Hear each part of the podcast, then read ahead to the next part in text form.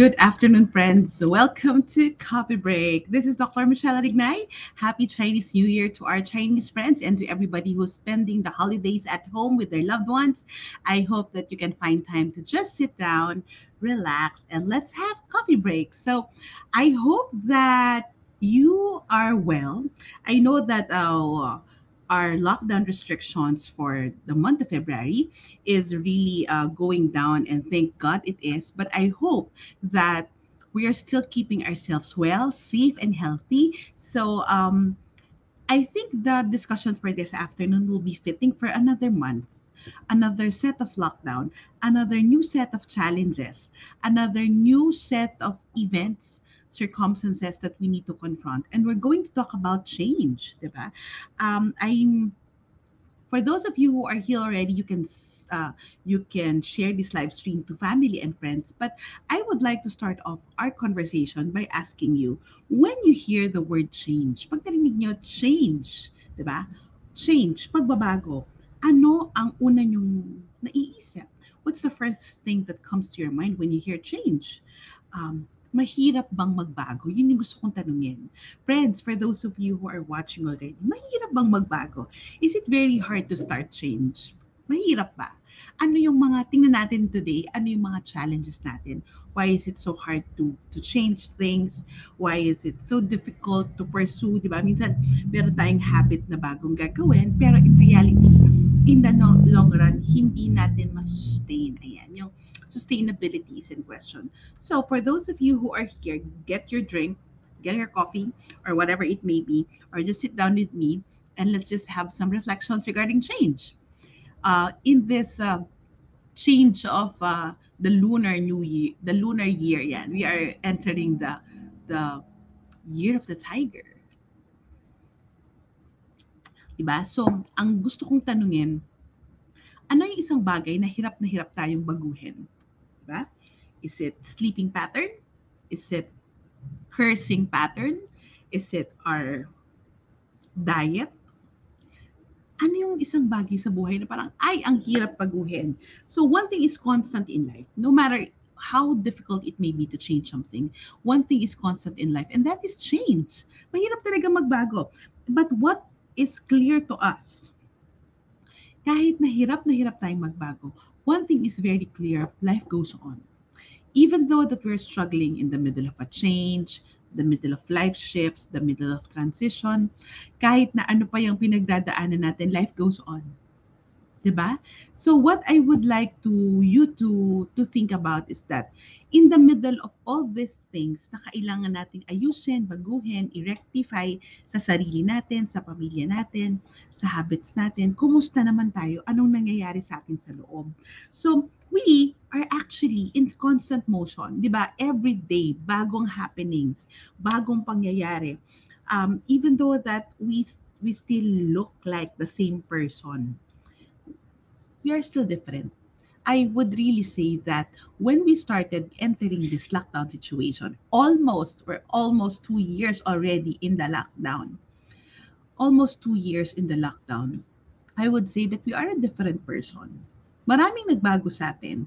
And many, many of us, us, when the lockdown started, we're resisting so much we're resisting so much mga changes na nangyayari, mga setup sa bahay, ayan, dyan maraming naging confrontation. We reacted a lot to the situation in our government, in the in our community. We reacted to people. We reacted to the virus. There's so many reaction. But now, on its second year, uh, parang phase 3 ng pandemya, how are we? Are we responding to the inside and outside? Are we responding or are we reacting? Magandang reflection yan. Sa bawat circumstances, sa bawat pagkakataon that life is giving us to be able to change, to able to correct something, to rectify, are we reacting or are we responding? And that is a very good reflection point. Does that make sense to you, friends? If you are here, ay hindi ko alam kung sino nandito, ay alam ko lang na meron ng mga nanonood sa atin. But please say hi. Uh, and if you have any questions regarding taking charge of change. Bakit ko pinangalanan tong taking charge of change? Um, our natural tendencies as people, as individuals, as persons, ayaw natin magbago. Ayaw natin baguhin yung nakagawian na. Ayaw natin baguhin yung nakagawian na buhok. Ayaw natin baguhin yung nakagawiang diet. Yung mga nasanay na tayo, I don't know if you, you can relate with that. Nakasanayan na yan eh, yung practices, yung patterns. Walang masama doon. There's nothing wrong with not wanting to change.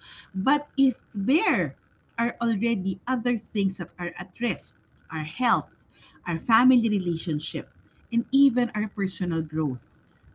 Hindi ba dapat i-revisit natin? So we need i-revisit natin and look na, oh, maybe we can do a little shift here, or maybe we can, you know, tweak this a little so that we can start having change. So kahit na ayaw natin, the many things that I've heard during the lockdown, hirap na hirap magbago yung mga tao. And what I always share here, friends, in Coffee Break is that what worked in the pre-pandemic may not exactly work now. 'Di ba? Yung mga patterns, mga ways natin during the pre-pandemic, posible ngayon hindi siya nakakatulong. But the more we resist what happened to us before, the more we resist all the changes that should happen, dapat mangyari, dapat kasi ganito. The more we resist shifting, pivoting, innovating from the pre-pandemic to the present, the more the more resistance we have, the more tiring it can be, and the more and the more rigid we become. And that is why we need to look into bakit hirap na hirap tayo. Bakit hindi natin gusto yung pagbabago? Um, just before I go on, I would like to ask you, friends, for those of you are here, what are the common things when you hear the word change? What comes to your mind? Ah, natatandaan ko dun sa, nung when I was younger. Tapos pag, pag pinapasulat ng friends ng slum book, I don't know if you know slum book, or autograph, yung nanay, a lola at lola ng Facebook maybe. What, what, what, what, there's, there's a line that we say that parang, don't change. Don't change. I hope you don't change. My love, pag may nanliligaw, my love for you will never change. Is that, is that true? Or is that a myth? Para sa akin, it's a myth. Because we are actually constantly changing.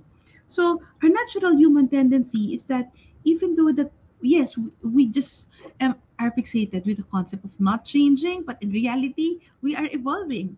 We are persons struggling to become.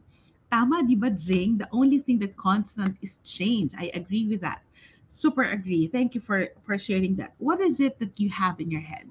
Ako yung yun yung narinig, yung, when I heard that, parang um, yes, the only thing constant is change. Pero sinasabi na don't change.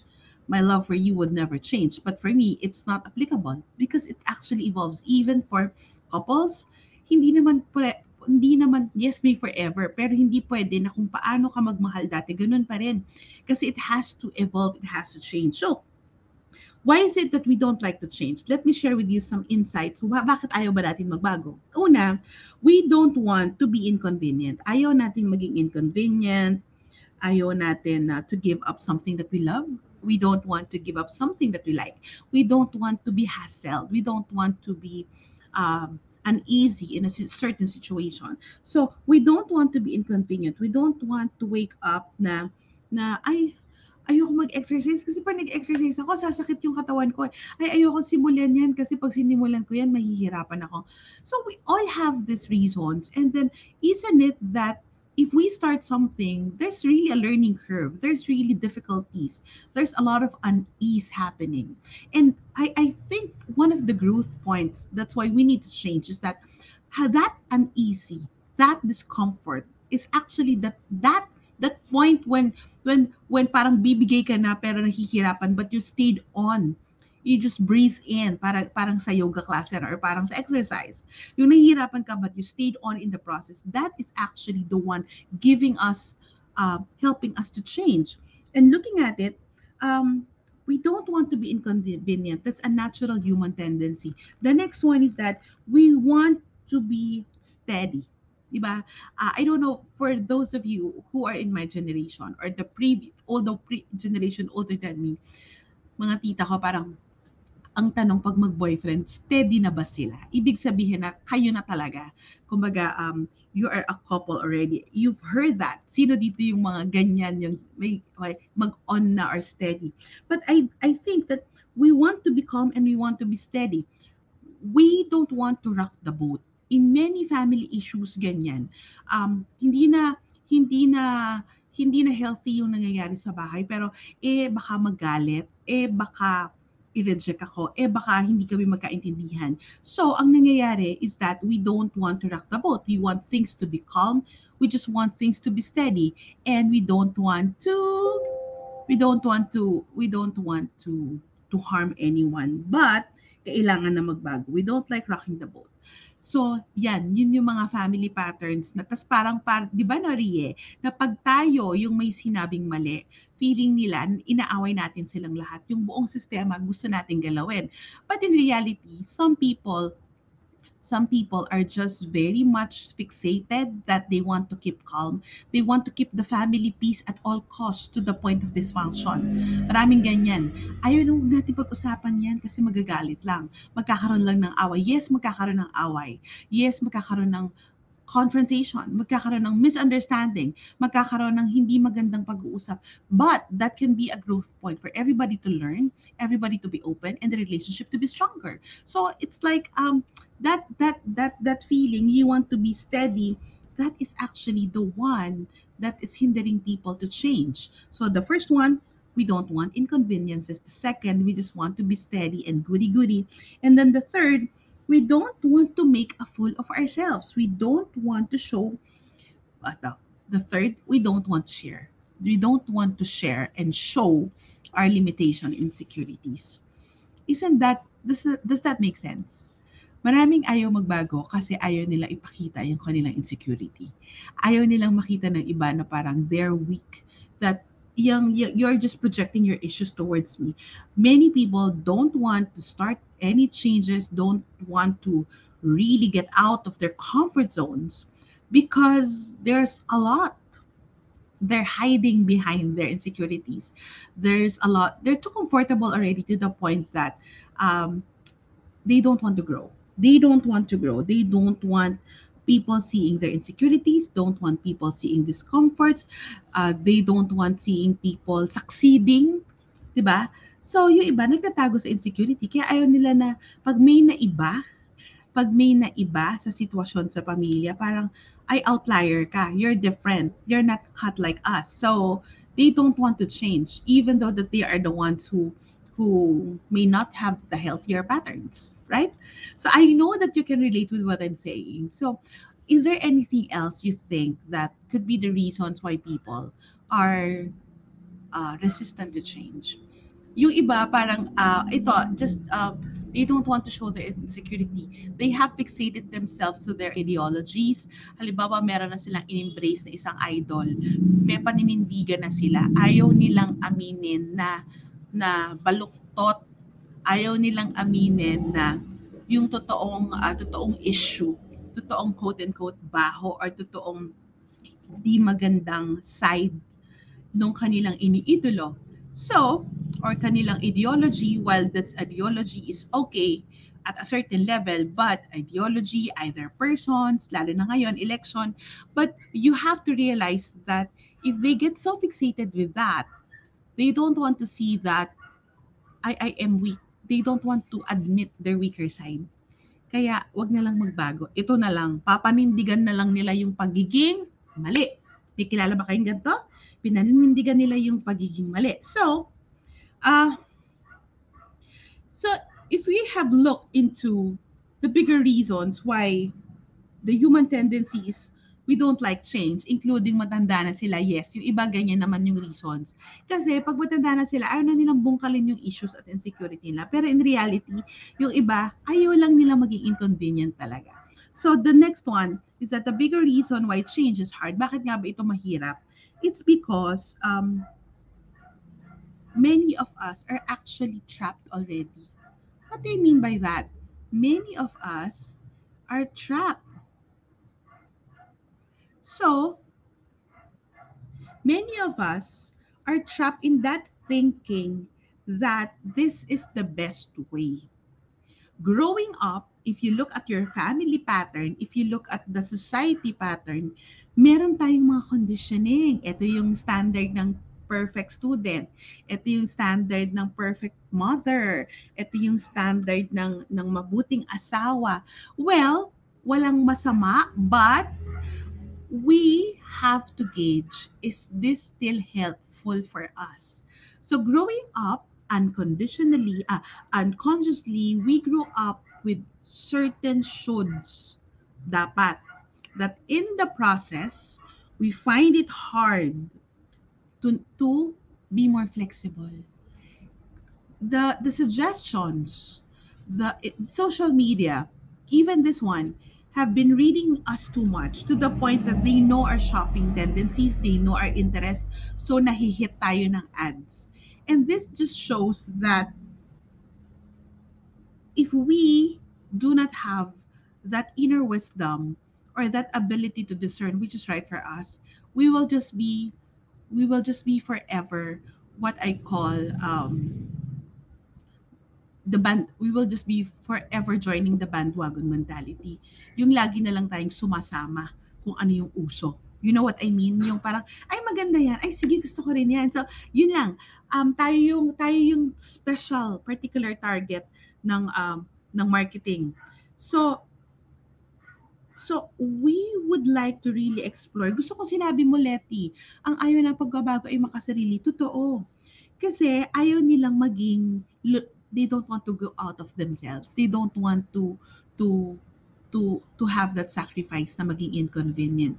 And looking at this, that conflicts, um, we surround ourselves with so many shoulds. Growing up, ang daming shoulds, blah, blah, blah, 1, 2, 3, 4, 5. Meron standards na 1 to 20. Uh, if in our adult life, if these are all still our rules and we have not found our own rules, ang hirap magbago.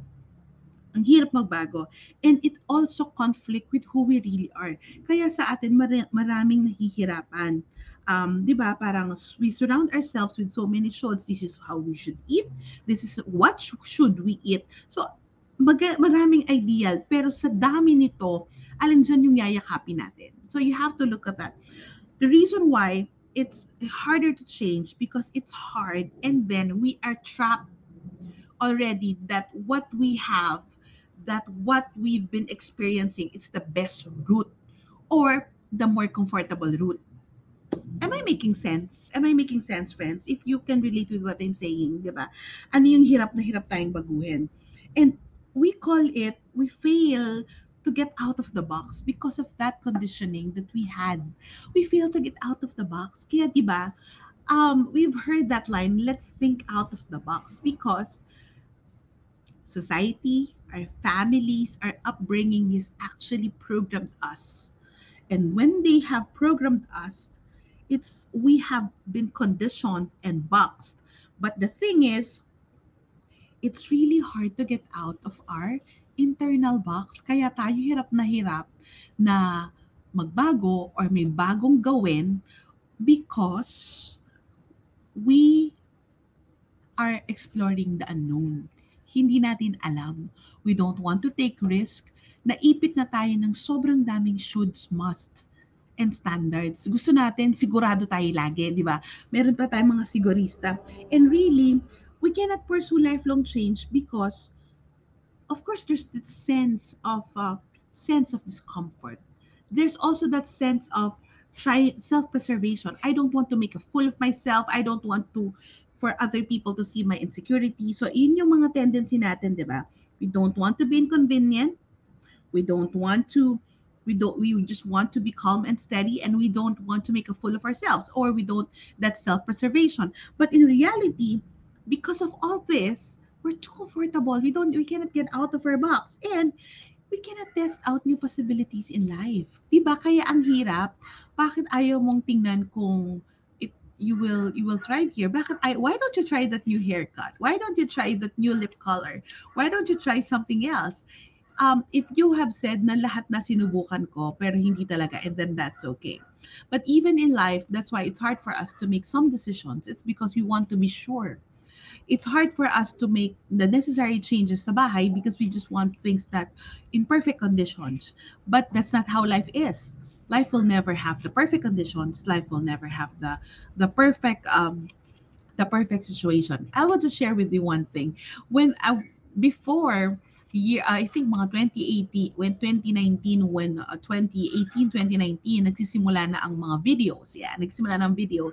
Meron ng Facebook Live, but I've never done Facebook Live. I think the only the only time I did Facebook Live is what when I um uh, when I launched my book, The Beauty of 40, way back in 2019. Yun lang yung, yung, um, yun lang yung time na I, I have to I have to use that Facebook Live feature of this Facebook page. And then, because before, ang daming shoulds, di ba? Ang daming standards ng videos na dapat ito yung lighting, dapat ito yung mic, dapat ito yung pagkakagawa, which are all good. But in reality, it limits us. It limits us. It limits us with so many things. But then, but then came the pandemic. Came the pandemic. I know, buddy, you can relate with them saying that, diba? Came the pandemic that we need to shift. And I was really encouraged by a friend to do their uh, Facebook Live for their company. I think twice a week during the lockdown because of the families and their seafarers are heavily affected. And then I, I thought to myself that, wait, I can do this. I can do this even without the perfect conditions. All I need right now is my maybe my laptop or my my iPad and then my earphones. So kung babalikan niyo yung first episode ko way back March 2020 is really it's really not this quality. But then the mission is there but the platform may be different. So I said, sabi ko, okay, let's do it. I will do it. Kahit na ang daming shoulds, parang ang pangit, parang hindi pleasing sa mata. But I think the, the, the value there is that the value that I'm going to speak about, the information that I will share, the insights that I will uh, I will put out there. And then I said to myself that parang, hey, that's how it is. That is actually changing. That's actually evolving. That's why uh kaya kaya parang if we will not look at what opportunity has in the process and then it's going to be so hard. Uh, Alex is saying, takot kasi tayo sa rejection kaya ayaw natin ng changes. Yes, that Facebook Live thing, I'm, it's so hard for me to to baka sabi ko baka walang manood baka ma-reject but in reality sabi ko let me just put it out there and then then let's see and now thank god i'm almost two years and then there's coffee break in facebook in spotify and in youtube so um, Ian is saying this is quite long while for me. I know the change is inevitable, but medyo mahirap. Yes, it's really hard. Need ko lang time and understanding ng value change for me and for others. Yes, kaya ibang effort pag may change. Totoo. Iba ang effort pag may changes. But there are times that we, it is very needed. It's very needed. And, and you know, and then one thing that I, um, I said, kung, kung hindi natin, if it will not work, at least we've tried 'di ba? If it if that pattern won't work, at least we're doing something about it. We cannot just just say na sinubukan mo ba? Hindi, natatakot ako, ayoko. So inconvenient. So there you go. Um, I think that taking charge of change. That's why I entitled this Taking Charge of Change. We have to realize that we are actually in charge. Hindi ihahain sa atin na parang uh, 10 course meals isang you know those traditional Chinese restaurant that the, the meals are, you know, laureate and all, hindi ihahain lahat at pipiliin na lang natin, ay, ito yung gusto kong ulam, ito yung gusto. No. We have to really do something. We have to take charge of ourselves. We just cannot expect people to change. We cannot just expect, uh, for moms like me, the household to to just uh, to just calm simply because uh, simply because ayaw natin, simply because it's inconvenient. So friends, really, one thing that I would like to leave with you, somebody saying here, uh, yes, buddy, you're part of Team Replay. Thank you for always supporting. Alex also, mas okay yung ma-reject kasi magsisisi ka sa bug. Yes, kahit sa pag-ibig, di ba? Risk naman lahat. Eden, it's my motto po, who, whatever the result, I will be satisfied that I have tried. I don't like to have regrets. Totoo yan. So, di ba, yung iba ay risk takers and the others are what we call risk averse. Diana, sometimes intention contributes to willingness and open to change. Change all, also requires consistency. But I need, but what I would like you to realize that you have to check inside change will only happen if you are checking the internal condition. Sang galing yung hugot, bakit ayoko? Sang galing yung mindset, bakit hirap na hirap ako dito? Bakit hindi ko masustain? Bakit there's no consistency? For me, for something to bear fruit, aside from consistency, it has to be that inner inner awareness. We have that inner awareness na parang, wait, ito pala yung pattern ko sa pamilya, ito pala yung kinalakihan ko, kaya pala ko hirap na hirap gawin to. Kaya pala ito yung ano ko, parang may resistance ako when it comes to something. Kaya pala kahit anong pilit ko, hindi ko mabago kasi meron blocks, may road blocks, may trap, may thought trap. Sorry, I have to use that word, thought traps, thinking traps, or maybe mindset or perception traps. Those patterns unconsciously ingrained in our system resulting from growing up years. So it might be if that's my invitation for this. Why is it that we need to take charge of our uh, change? Because there might be those inner patterns kaya tayo nahihirapan is that nakapasok sa sistema natin in our unconscious, in our psyche, that it's so hard for us to actually transpose it to what will be lifelong change or long-term change, kaya hindi natin masustain. Am I making sense? Kaya always check, saan galing to? Di ba yung sabi nila, yung hugot? Saan galing to? Bakit ako hirap? Saan galing to? Bakit hindi ko pa makita yung karugtong? Saan galing to? Bakit ako nag-struggle? Saan galing to? Bakit ako nahihirapan? Saan galing to? Bakit lagi na lang huningas ko gon? Or what, bakit, ano lang ako, intro voice lang ako or self-starter but I'm not really sustaining sustaining it the thought is that there must be something more and i would like to step uh, or take a step. Taking charge is actually taking risk. Taking charge is actually learning new possibilities. Friends alam nyo ang buhay. Ang daming packaging ng growth ang daming packaging lagi ng ng ways and means. So always let's always offer that there must be something there more and i will take the, the first step to do it there must be something more. Why is it that we would like to resist change? Hindi naman tayo pinapahirapan pag may kailangan baguhin eh. I believe that one of the best mindset is that life is full of risk, yes. Change needs risk and change needs us to take charge. If we are taking charge, we can tell ourselves that this, I may fail, I may not fail. I may fail, I may succeed, but I know whatever the results may be, this will be a learning experience. This will be a new possibility. This will be a growth point. Hindi ba ang ganda? Kaya when we take charge of change, I believe that more than the more than the result, more than the result is actually it's the process of change. Good question. What is the first thing to do for accepting the change? Simple acceptance. No more comparing. I believe that's why it's hard for us to accept. It's actually because we keep comparing the then and the now, this and that, this uh, blah blah and blah blah. What is the first thing to do to accept the change? I, uh, for me, for me, yeah, personally, I believe the first thing to do to accept change is to look into ourselves and ask, what is this change asking me to do? It might be asking you to look for new possibilities.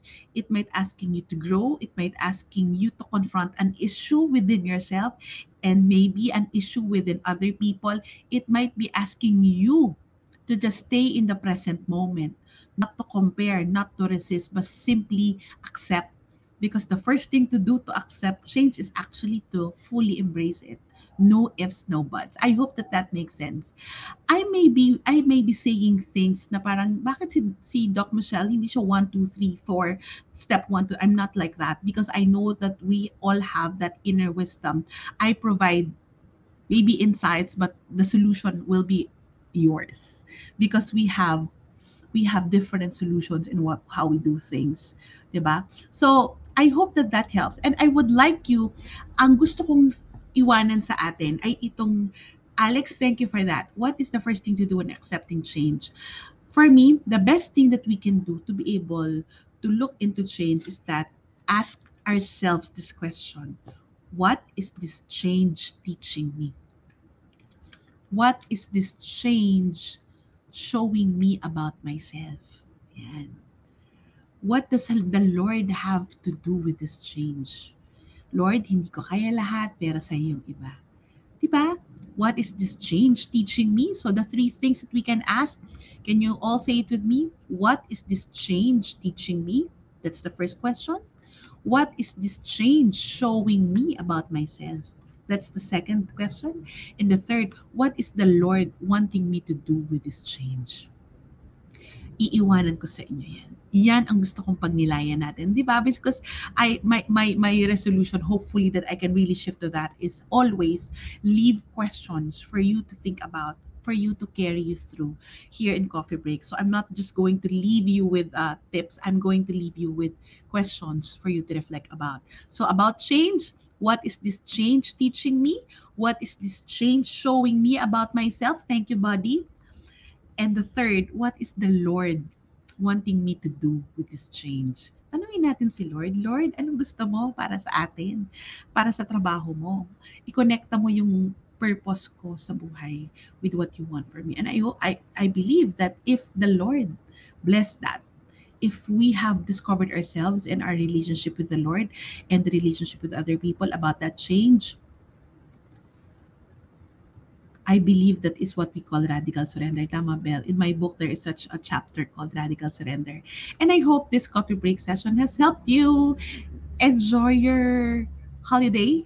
Please continue watching Coffee Break, sharing this to family and friends. And if you have questions that you would like me to answer on Thursday, please leave it here in the comment section. And I just would like to share with your friends, please support Coffee Break.